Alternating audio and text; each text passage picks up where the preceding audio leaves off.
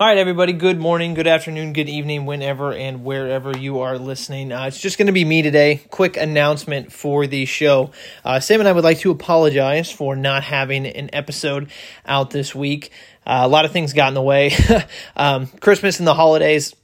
Sam and I both uh, went back into Sacramento and uh, spent some time with our family, and we were going to record after that. Sam got really sick. Um, he's doing all right now.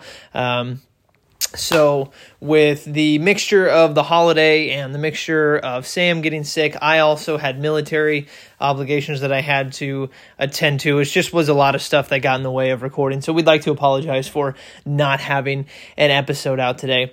But in saying that, one of the things that we wanted to make sure that we did do, considering we are a sports show, um, is send our deepest condolences and our thoughts and prayers out to uh, Damar Hamlin of the Buffalo Bills. Um, I am recording this as of Thursday, uh, January 5th. So uh, some time has passed since the Monday night hit.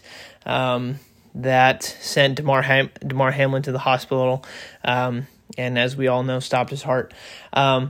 As of today, all the information that we have is that signs are positive and that um, I'm not going to speculate anything, but everything that we've heard coming out of Buffalo and that locker room uh, is that uh, Damar is uh, he's getting better. So we wanted to send our thoughts and prayers and our condolences out to everybody involved with the situation. Uh, it was a very tragic thing that happened on uh, on Monday night. Uh, Sam and I will be back next week.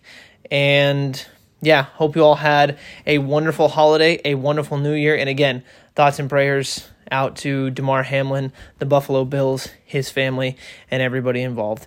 Uh, thank you so much for your continued support on the show. And uh, we will be back uh, next week.